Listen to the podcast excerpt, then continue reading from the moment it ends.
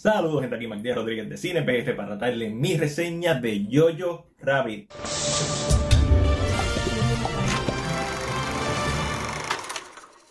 Roman Griffin Davis interpreta a Jojo, un joven alemán de 10 años, quien descubre que su madre oculta a una joven judía en su casa. Acompañado de su amigo imaginario Adolf Hitler, Jojo debe enfrentarse a sus ideologías mientras la Segunda Guerra Mundial llega a su fin.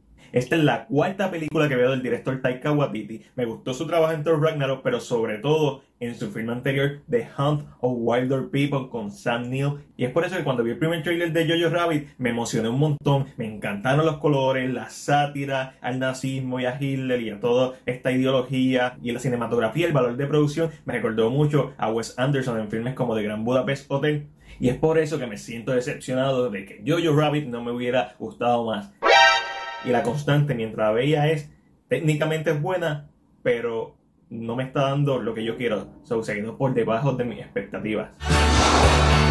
Que cosa decepcionante no significa que sean malos. Pero vamos a hablar de lo bueno. Scarlett Johansson como la mamá de Jojo. Espectacular. Scarlett Johansson ha tenido un año increíble con Avengers Endgame Marriage Story y ahora con Jojo Rabbit. Las apariciones de Taika Waititi como Hitler, súper graciosa. El joven Roman Griffin Davis, carga la película, un diamante en bruto, gran potencial. Sam Rockwell, como siempre, la partió. Thomas Mackenzie, que hace de la joven judía, excelente, me encantó su trabajo. Ever Wilson, que a mí normalmente la detesto, como lo utilizaron en esta película, dieron el blanco, funcionó perfectamente. Y el joven Archie Yates, que ahora va a ser el reboot o remake para Disney Plus de Home Alone. Sus escenas con Roman Griffin Davis eran espectaculares. Cada vez que ellos dos salían en pantalla se me derretía el corazón y es como que era tan cute. Y es aquí donde está mi problema. La película cuando estaban estos dos personajes juntos o cuando estaba Hitler, funcionaba como la sátira que quería hacer. Una sátira que te muestra a jóvenes que se criaron en una Alemania nazi con esta ideología de superioridad contra los judíos y superioridad en general contra la mayoría de las personas, una ideología equivocada y cómo eso afecta sus pensamientos, pero también cómo su inocencia los ayuda a salir de ese estigma ideológico.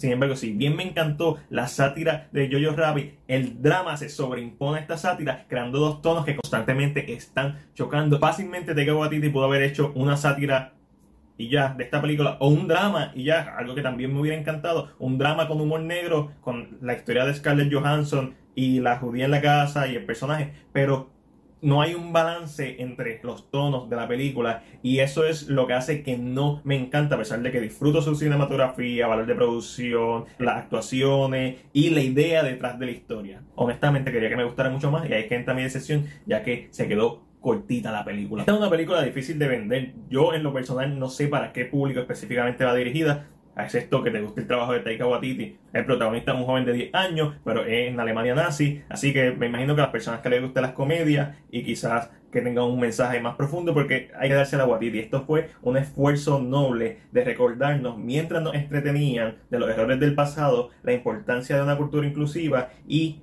el no manchar la inocencia con ideología y creencias. En otras palabras, como dijo Rocky Balboa en Rocky 4.